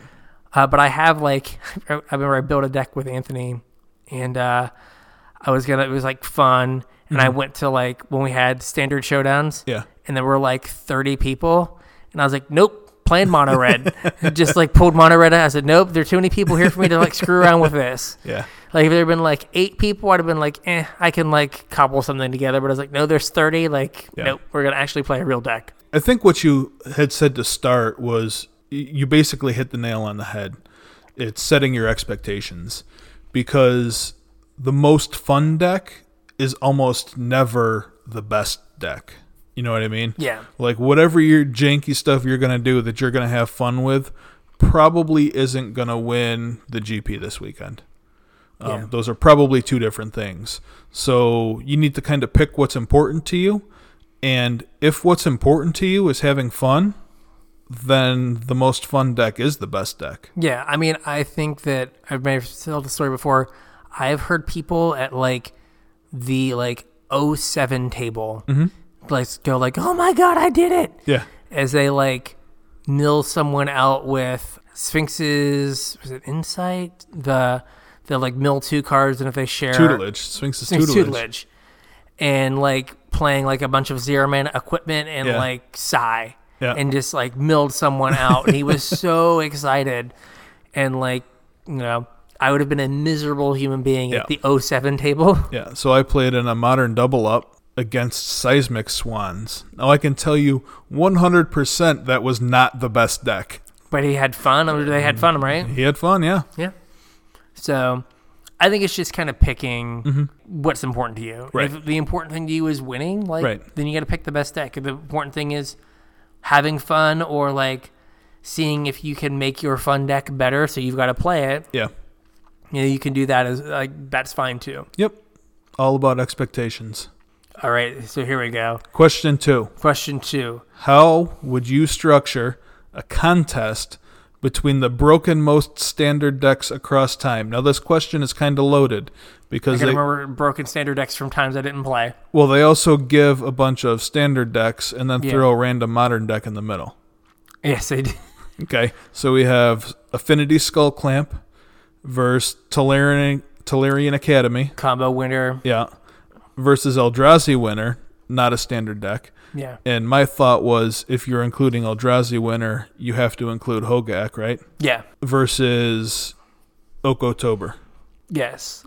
I think like like even the most broken like there's the most broken standard decks and there's like the most kind of dominant decks. Yeah. Cuz I think like even though I Cobblade. didn't play Cobblade is Yeah. like the quintessential like everyone played Cobblade and they had to ban all the cards out of Cobblade Right.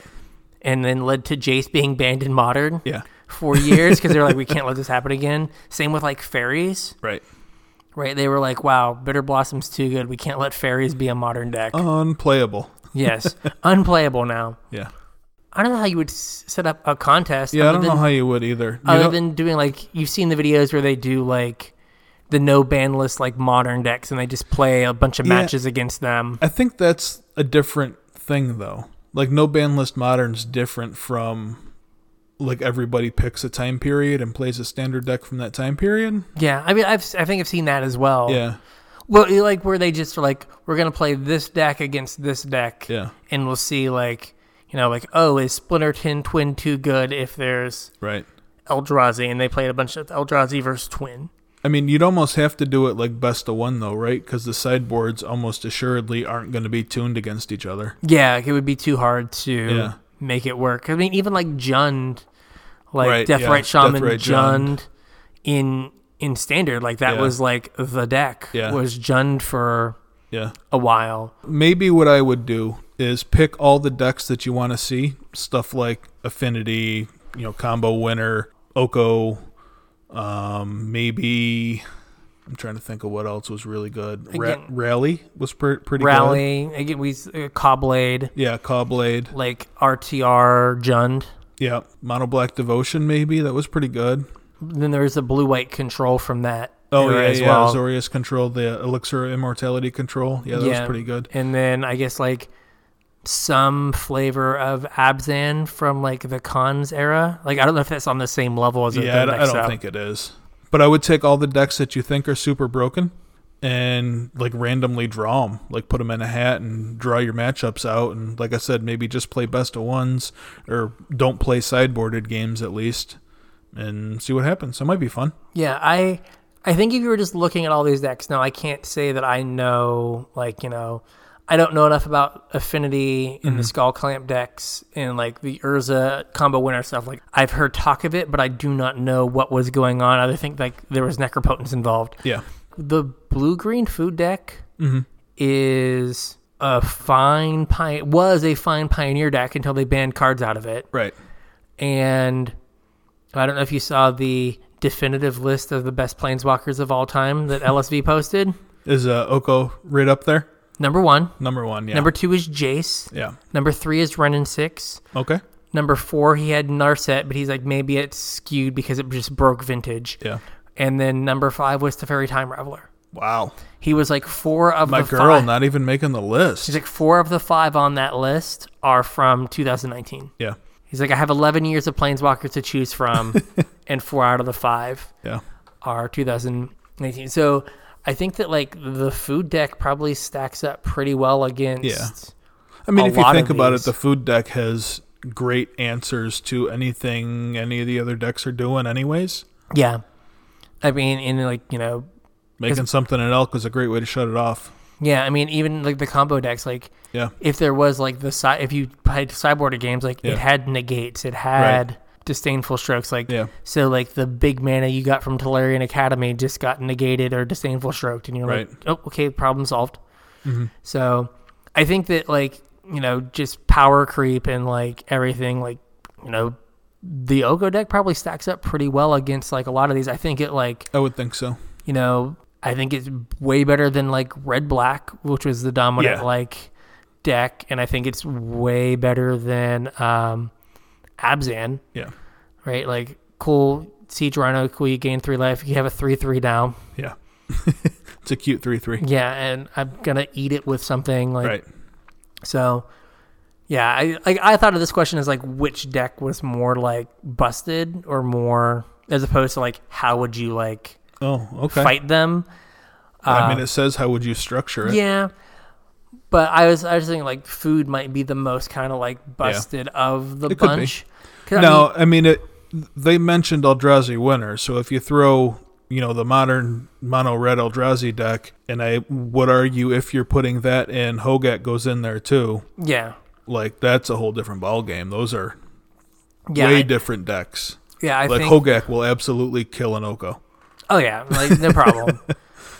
but I think that uh, if you look at like the modern decks, like those are the probably the two most dominant modern decks of the last four or five years. Yeah, I mean when they do no ban list modern, like Eldrazi the Eldrazi wins. wins. Like, yeah, you, I'm going to play twin. Cool. Here's a Yeah. 4 4 that eats your uh, Splinter Twin. Yeah, Good, good luck. Now Yeah. here's a 5 5 hasty guy. yeah. Good luck. Uh, do you have a remand? No, no. No. I have I have a cavernous soul, so it doesn't matter. You can't counter it and return it to my hand. Right. So, and like even now, like I think that you know in modern, if El- like I said, if Eldrazi was legal, it would be the best deck, and like Yeah. Urza would just get stomped. Oh yeah. Yeah. No contest. Yeah. Now here's this next one. Here's here's our our, our two ends of the spectrum. Yeah. We're good here. What is meant by a fair deck, and what is the opposite of a fair deck? Right. Okay. That's the unfair deck Right. and why would anyone choose to pair the, uh, play the fair deck when the unfair deck was there? So are you going to chime in, or is this just my question? I, I think I think I can chime in on the unfair deck part of it. Part of it. Okay. So first is what's a fair deck. Okay. A fair deck plays Magic the way Richard Garfield intended it to be played. Yeah. So whenever you hear someone say "Magic" as Richard Garfield intended it, that's Yeah. usually like It's Uh, usually sarcastic. yeah, because it's like yeah, someone's doing something completely totally ridiculous. Yeah. So if you think about Magic, how it was explained to you when you played your first game, that's basically what a fair deck is trying to do. You play a land each turn. Yep. You play spells that are equal to or Mm-hmm. less than the number of lands you have in play. Right. because that like scales the power level. Like a Right. one mana thing is typically less powerful than a two mana thing, Right. so on and so forth. Yep. So fair magic, they're trying to play one land a turn, Yep. play spells like you're supposed to. Well, you're playing creatures, you're playing spells that interact with your opponent and their creatures, and you're just playing normal, basic magic. You're attacking, you're Yep. blocking, Yep. you're using all the parts of the buffalo. Correct. So the opposite of a fair deck. It's an unfair deck. Yep. Unfair decks, you're trying to break a fundamental rule of magic. There's a whole bunch of them that unfair decks break in different ways, but yes. typically you're trying to break either the mana restriction on how big of a spell you can either play or put into or a creature or permanent you can put into play or you're trying to break the number of cards you're allowed to draw in a turn because Right. right typically you get one card a turn Right. right? And then if you can kind of do both, where you can kind of untether yourself from the amount of mana you get in a turn. Like so, the amount of lands you play doesn't matter because you're gonna have some way to get more mana, Right. and then you're gonna also find some way to get as many cards as you possibly can, Right. right? Then you've broken. Then now you're playing an unfair game. So like Storm and Legacy or Storm and Modern, they're trying to play a whole bunch of spells that generate mana and cards or both, so they can cast a whole bunch of spells and kill you. Right. Reanimator is trying to pay one mana For an eight mana spell. to for an eight mana spell, Yep. and then that eight mana spell also says pay seven life, draw seven cards. Right. usually like for like reanimator decks or like show and tell, you're usually trading cards Yeah. to be able to do that unfair thing. Yep. So in a reanimator deck, you have to spend one card usually to discard the thing that you want to reanimate or get it in your graveyard, Yep. and then you have to then spend another card to get that thing into play. Right. So you spent Three cards to get one in play. yeah, but that one is so far above rate, you're Mm-hmm. That it doing something doesn't matter. unfair, Yep. right? Show and tell. You're trying to, you have to get a certain set of cards in your hand so you can pay three mana Mm-hmm. to play a 15 mana spell, mm-hmm. and now that's unfair because you were supposed to have to get to 15, 15 mana. lands Yeah. to be able to play that 15 mana spell, and you just had to get to sometimes two lands Right. to play that 15 mana spell. Those are like unfair decks where Mm-hmm. you're trying to just break a fundamental rule of magic. Uh, I'm also gonna. I know this is one Yep. of your decks. I'm surprised you didn't bring it up, but dredge. Dredge, as I was going to get, Yeah. yeah. dredge is absolutely an unfair deck because basically you're throwing mana cost out the window because you're not paying mana for your prized amalgams, narcomoebas, whatever, and you're throwing your one card per turn out the window because You're dredging. you're putting five cards in your graveyard a turn that all might as well be in your hand. Yeah, so you're starting to you're starting to play the game out of your graveyard, Right. Mm-hmm. and you're relying on triggers as opposed to having to actually tap mana and cast spells. You can in Legacy. There's a deck. It's not great. It's Right. called Manaless Dredge. Yep. No lands. It plays no lands. It always draws first because it needs to put a dredge card in the graveyard. Yep. and then it just goes from there. Mm-hmm. And so it has no way to cast spells. It just relies on the dredge mechanic and triggered abilities Yeah. to make things happen. So th- those are the unfair decks, decks that are trying to break some fundamental rule of magic. All right. So why wouldn't a rational player always prefer to play a deck that had an unfair advantage? Uh, I don't know. Uh, I, I think it's I think it's a question of like play style. There is That's part of it. there is for a lot of these uh, unfair decks there is a combo element to them and so Mm-hmm. Mo- I would argue that most of them have a Yeah. combo element. so you've got to put together a and b and sometimes c Mm-hmm. so you may hear the term glass cannon Right. where if you're able to put those together the deck does something but it might be fragile if there's any kind of interaction that breaks up Mm-hmm. a b and c a plus b doesn't do anything Right. you need the other piece or a and c don't do anything you need b and so if that gets broken up your deck doesn't do anything Mm-hmm. Right. and there's a lot of times that you can lose to yourself Mm-hmm. because you just don't have all the pieces come together Right.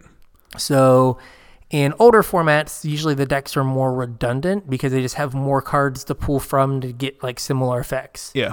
So like sh- uh, show and tell or sneak and show in Legacy is just all cards that draw cards Right. and then your like 12 combo pieces or 16 combo pieces The couple pieces you're trying to yeah, piece together. There are there's like this deck is 18 lands, 20 ways to dig for things, and then the few things that you need, or 30 ways to dig for things, Yeah. Mm-hmm. and the things that you need, and that's it. In standard or standard, it's harder yeah. because there are less ways to dig. And they also tend to not Put Well, Oh, I combos, shouldn't say that. To put They, combos they in- try to not put combos into standard. yeah, Doesn't always work that way, but Yeah. But like in the bigger formats, you usually have more redundancy. Mm-hmm. So with like, uh, I would say that like uh, depths is an unfair attack because Yes. because you're gonna put a 20-20 into play on turn two, right, and like, y do you have an answer? Yes or no? And if the answer is no, the game just ends. Mm-hmm. yep, But there's a lot of redundancy on ways to get the lands and ways to Mm-hmm. get the combo pieces that you need. yep, So the deck is consistent because there's just, you know, the deck's got you know, 12 ways to look for a land Mm-hmm. and then eight ways to turn that land into a 2020. So you have a lot of, a lot of different pieces. a You can lot of go different for. pieces you can put together. Yep, I would say part of it is play style. Some people don't like combo decks. Yes. Some people like to interact. It just depends what kind of deck you like to play. That kind of goes hand in hand with one of the previous questions about, you know, playing a fun deck versus the best deck. If the best deck is, you know, hard blue draw go control, I don't care if it's the best deck, I'm not going to play it. Yeah. I'll find whatever the best mid-range deck is and play that, but I'm not going to play draw go control Yeah. and this is kind of the same way. If you're hard not a combo player, you don't want to solve the puzzle every, you know, every turn.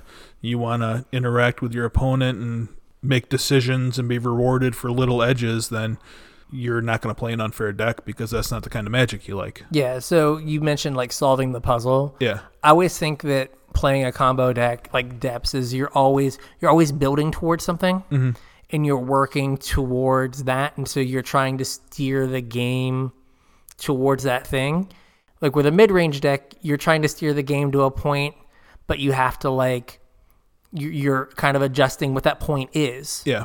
right in a combo deck you know where you're trying to get Right. and you're just trying to move the game there. Mm-hmm. So I think like I enjoy that where like I know what I have to do. Yeah. And so on some level it lets me like, you know, we don't get to play legacy Hardly ever. eh, hardly ever, but when I pick up depths, I know where I'm trying to get the game. Yeah. And if I have a sense of what you're doing, You know, I what you know have how to do. get there. Yeah. right? but I think it's harder to like if you don't play Legacy a lot to play a Delver deck where every 50-50 decision they're trying to make it 51-49 Right. and they're hoping that they can add all those two percentage points up to a win, Right. right? Like in combo decks a lot of times your decisions are like you know, if you add them together you get to 100. Now Right. as opposed to I got to 100 for my win rate over 100 decisions. It's like I made four decisions. Yeah. They were 25% apiece. I made them correctly Yeah. and now I'm now I got to where I need to go. Yeah. Right. So that's that's part of why I like it is like solving the puzzle slash knowing what the puzzle is. Yep. Right. As opposed to like, oh, they're doing this. I don't know. Like this puzzle's totally different now. It's like, no, Yeah. Mm-hmm. I'm still trying to do this one thing. And we're gonna do that one thing. Yeah, like I'm gonna go off on a little rant here, but um, I told you at the very beginning of this episode that I'm a car guy. I work on cars. Yeah. I'm a shop foreman. I do a lot of diagnostic work, uh, stuff that other people can't do or won't do. Um, that's kind of how I earn my paycheck, and I think that's one of the reasons I like magic so much is because the same skill set that I get to use at work in diagnosing problems, I use while I'm playing my game. You know, I have a tool giant toolbox full of tools at work that I use to diagnose and repair cars and I have a 75 card deck when I play Magic that I can diagnose a situation, pick out the right tool to fix it and make the Yeah. game. You know what I mean? And I know a couple people that have similar feelings about the game where it's you know, they're people that are technical in the way their mind works and that's what they like out of this game. I think those kind of people probably aren't going to play, you know, unfair combo decks. You know, I'm not saying they're Yeah. not fun. I've played Dredge before and had a blast. I obviously we did two or three episodes about playing 2020s and Legacy, and I Yes. had a blast there. It's not that I don't like unfair decks. It's just that you know if I'm going to sit down and have some fun, I want to play Jund. I don't want to play Storm. I definitely don't want to play Storm. Yeah. I have very strong feelings against Storm. I have played Storm and Legacy poorly Yeah. because like I had no reps with it. So yeah, so I th- it it is playstyle. I think though that you know if the unfair deck is in on one hand like Oko Mm-hmm. was an unfair deck, It was an unfair deck. Yep. right? Not necessarily a combo deck, but it was unfair. But it yeah. was un- it was unfair because the rule in Magic it was breaking was that your opponent got to have cards that weren't three threes. true. right? So it was like like you you got to your six mana and you played your you know your big creature. Yeah. You, you played. I'm trying to think of whatever whatever cre- big six mana standard creature, and it was like okay on my turn. I'm- Cavalier of Thorns. yeah, you now have a three three. Yep. And it's like oh well like this c- card had other things printed on it, but I guess it's a three three now. It's just a three three. Right, so like that's why that deck was unfair. Was it just your cards didn't do anything? Mm-hmm. And that's another kind of hallmark of unfair decks is I do my thing, your cards don't matter. Yeah, your thing is so powerful it doesn't matter. Yeah, it doesn't matter. When we played when we played no ban list modern Yeah. at, at the store, you showed up with Deathrite Shamans and Blood And Red Blood Elf- Red Elves. Blood Red Elves. In Jund. I showed up with Hypergenesis Right. and was like, okay, cool. I'll put the Red Praetor out. Yeah. So or a everything you, Brask. yeah. So everything you put into play comes into play tapped, and then I'll put in like hasty emeracles and Yeah. attack you Yeah. on turn three. I don't know if you remember or not, but I'm pretty sure I won that round though. You may have won that round. That's fine. That's fine. That's fine.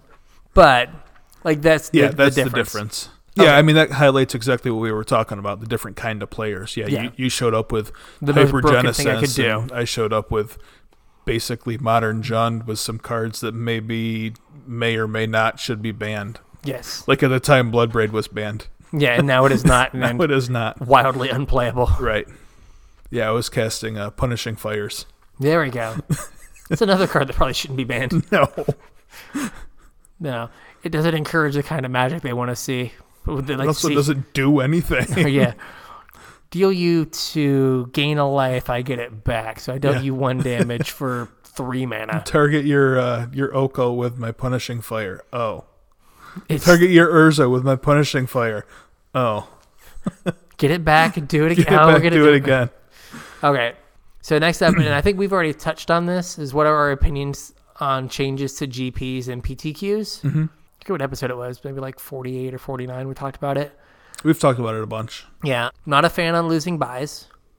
I think that that makes it kind of disincentivize playing. I agree. I think that's an unpopular opinion, though, from what I've gathered. Yes, I think there's a lot of people that see it as a positive. Yep. Uh, and I've I've heard like you know, you know maybe it will help, you know, the players, you know that let's say you are a medium Mm-hmm. level pro-ish kind of player, now you can't like make your deck for what you think the 3-0 Right. decks are going to be. You have to actually make a deck that Can you s- slog through the jank. yeah, that, like sit down and get some jank. That, Yeah. that's beneficial. PTQs, I guess I am fine with getting rid of the PPTQ R, R, RPTQ. RPTQ system, with the fact that the PTQs we've gone to have been like a hundred players Right. right? I don't know how I would feel if every one of these that I showed up to was 400 players. No, that would be awful. And that is how it had been Yeah. for a while. I didn't like the fact that PPTQs used to be 15 players and RPTQs used to be 70 players. Yeah. I thought that was awkward that you could show up to a PTQ or a PPTQ and get lucky and then sit down across from, you know, seven rounds worth of people that actually like fought to get there. Yeah. That system had some flaws. I don't want to play in 200 man PTQs though.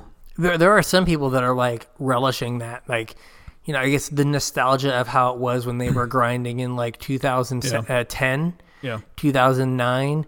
Like, it was so great to drive someplace and like take down a 300 person Yeah. PTQ, and I was like, yeah, but what about the other like 13 weekends that you showed up and went like 02 Right. and your day was done? No, And- I think that there is a happy medium there. Yeah. Um, I think that because they've split the PT basically from the Pro Tour into we now have the Players Tour and the what's the other one like the Invitational part of the Players Tour Yeah, whatever. where you have to like win your invite from the Players or out of Yeah, the it's Players like Tour to get to Players wherever it Tour is. Championship yeah, or whatever, whatever. it yeah. is.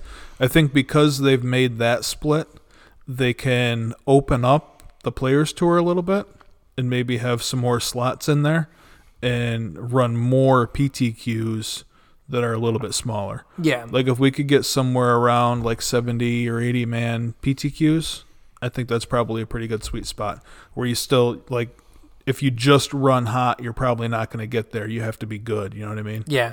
No, we definitely showed up to some that were like, you know, 12 player PTQs Yeah. and like, or PPTQs, and like the top eight was Us five of the people that showed up and that were in our car and we Yeah. just killed each other in the top eight. basically. or there'd be like or then one random person like would just like you know it'd be we'd be on one side of the bracket Yeah.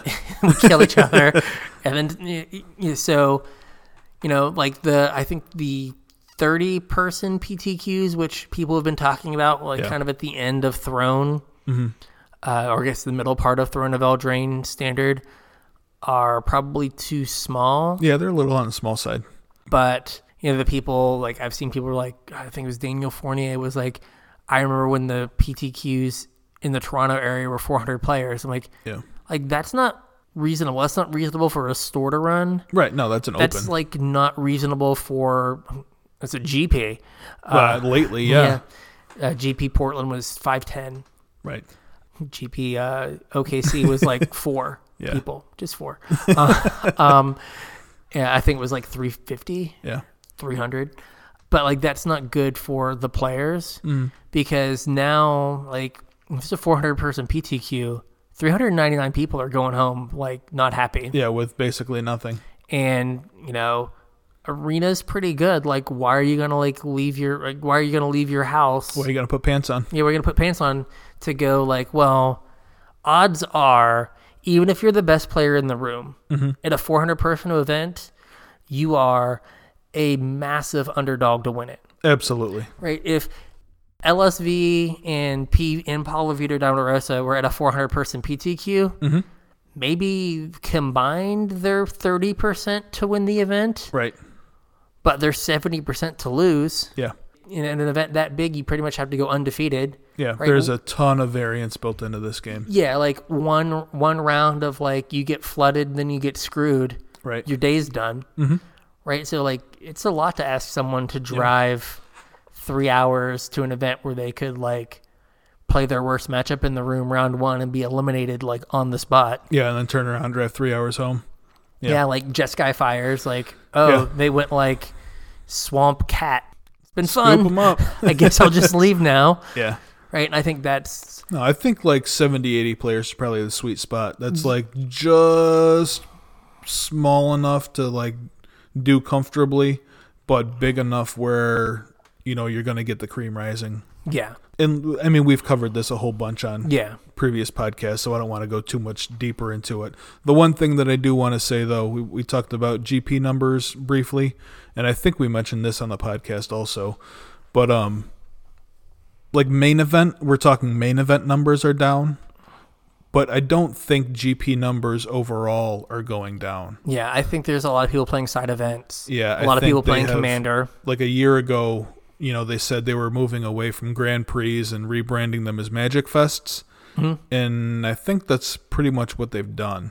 Is we now have Magic Fests where There you happens know, to be a GP. yeah, 400, 500 people show up for a main event, but you fire you know seven hundred man PTQs, and you fire you know who knows how many mystery booster drafts. They ran out of mystery boosters every day in Yeah. Mm-hmm. Portland, and you have you know. 70 80 players hanging out in the command zone you know maybe you don't have the 1200 player grand prix anymore but you got at least that playing side events every day Yeah, uh, I was listening to Magic FM on my way over here, and they just kind of mentioned in passing they're talking about the, the team Channel Fireball esports team, Mm-hmm. and they just were like, "Yeah, there's some people here that you know are a little more casual, but that's the way that Magic's moving." Mm-hmm. And I think that is definitely like just highlighted in yeah there's more side events Yep. happening. There's less people trying to spike the the PT, uh, the the PT invite from playing the GP. right And I mean, and you know, I don't know what PTQ attendance is going to look like, you know, going forward. But if they're in the 30 to 50 range, I think that's indicative of there are less people willing to like or Do that the are even grind. interested in that path yeah yeah that are even interested in it and i think you and i do it because like i feel like we think we're good enough that in a in a hundred person event like we feel like we're live I feel like I'm good enough where if I get lucky, I've got a shot. yeah where like yeah where if things line up well that that i have a shot Yep. like i don't need my draws to be perfect Right. but like if you know i'm sure there are games that like i have flooded out that a better player would have like squeezed like three extra turns out of the game to maybe turn it around Yeah. I'm right Wait. there with you. But yeah, but I think like in in, like a fifty person field, like I feel pretty confident Mm-hmm. Pretty that I good, can win yeah. a fifty person tournament Yeah. because like you have a little bit more wiggle room built in. Mm-hmm. right, so uh, Two more questions. two more questions. We are going we are going long here. We didn't think we were gonna have questions, and we're almost at two hours. Oh, wow. We're All at right. an hour fifty nine. well, this next question is going to be super quick. It is uh, what effect will Theros Beyond Death have on Pioneer? Uh, keep on the lookout. We're gonna do this the the spoilers episode, but uh, based on early results, Well, also, like how th- I got this question two weeks ago. How on earth am I supposed to answer this question with no spoilers? okay, I've seen some spoilers. I reiterate. Yeah. yeah, we'll get there. Um. Stay tuned. All right, the last one here. Looking back on the year, Yep. what has been your personal highlight for play, for Magic? For Magic. What, what do you got? Me first? You first. I've got two. Okay. Number one, Okay. this podcast. I was gonna say whatever the podcast, but I Yeah, guess whatever no, fin- this finds way in there. podcast is great. We have a ton of fun doing it. I enjoy answering people's questions. That's one of the reasons we started this was we kept getting a bunch of questions about how to get better. I enjoy helping people grow. Uh, that's kind of one of our goals with the show is to help people get better, get more interest in competitive magic. And yeah, I've had a blast doing it. It's, it's awesome. The second thing was probably my first GP cash this year. That, that was gonna be mine too. Yeah, I was pretty pretty excited about that. So Yeah, yeah, I I don't think, think yeah, there's I think anything else. GPDC Yep. for you. Yep. I started out 5-0, 4-0, oh, then the wheels fell off. 4-0, 4-0, oh, then the wheels fell off. Yeah. I killed that tournament. I Yeah. did great. And then GP Atlanta with uh, Merritt Lage, our Lord and Savior. That's right. Uh, she came through. Someone tweeted out uh, 2020. Like if you've seen Yeah, I the tweets, saw or- that. Yeah. and like people were like putting in like you know what they and it just said flying indestructible. And I just realized like all hail Merritt Lage. Uh, so yeah, that is mine. That is mine. Like yeah, you know I think that's that's the first time like I've gotten second. I think second time I've gotten paid at a big tournament. Yeah. I won fifty dollars back when uh where they they were classics. Ooh, I won Worth it. two hundred dollars in a classic. Yeah, so I won fifty dollars with the dredge. Yeah. I won with Rally. Yeah, I beat a re- I beat Reanimator with a n- with attacking with two Narcomoebas through one Iona. That's living it. Yes, it is. like yeah, I got a Narcomoeba back and he couldn't attack me, and I was like, yes. So yeah, so I think that's about it. We we had a section for arena, but we also didn't intend on being here for two hours and a minute. Yeah. So, quick arena thing. The the standard shakeup is a bunch of white go right wide decks the first day. I don't know, Okay. flame sweep. Flame sweep. Cry the Deafening Carnarium. Clarion. Yeah, definite Clarion, Cry the Carnarium. Yeah, those cards. But nonetheless, Right. sweepers. Yep. There we go. Uh, pro pro insight there. Yep. Play sweepers. Yes. Sweep the shake up. Yes. Feather seems all right, but needs work. Okay. I haven't played the shake up at all, so Yeah. So with that, thank you for uh, riding out. We didn't know how long this episode was going to be. it went So- long. Went long. So thank you. Yep. If you want to tweet more questions at us, I have a tendency to just answer things on Twitter. I, I tend to answer them too when people ask on Facebook or email or whatever. Yeah, and James will cl- uh, chime in from time to time, but you can Yep. get at us at Casual Tripod on Twitter. Yep, you can find us at Casual Tryhard MTG on Facebook. You can email us at show at casualtryhardmtg.com. I just signed up for our official uh, Reddit account for the podcast. Ooh. So you'll see me hanging out on Reddit a little bit more coming up. Yeah, we're going to get r slash Casual Tripod. I mean, we can. There we go. Let's do it. There we go. We'll have a, we'll have a community. All right, I'll work on that. All right, there we go. Make sure you use our affiliate link if you're purchasing any singles with your Christmas money burning a hole in your pocket. Uh, tcg.casualtryhardmtg.com. And I think that's it, right? Yeah, and with that, we'll see you at FNM in the new year. Yep, we'll catch you at FNM on January 3rd or whatever it is. Calendars are hard. Happy New Year. Happy New Year.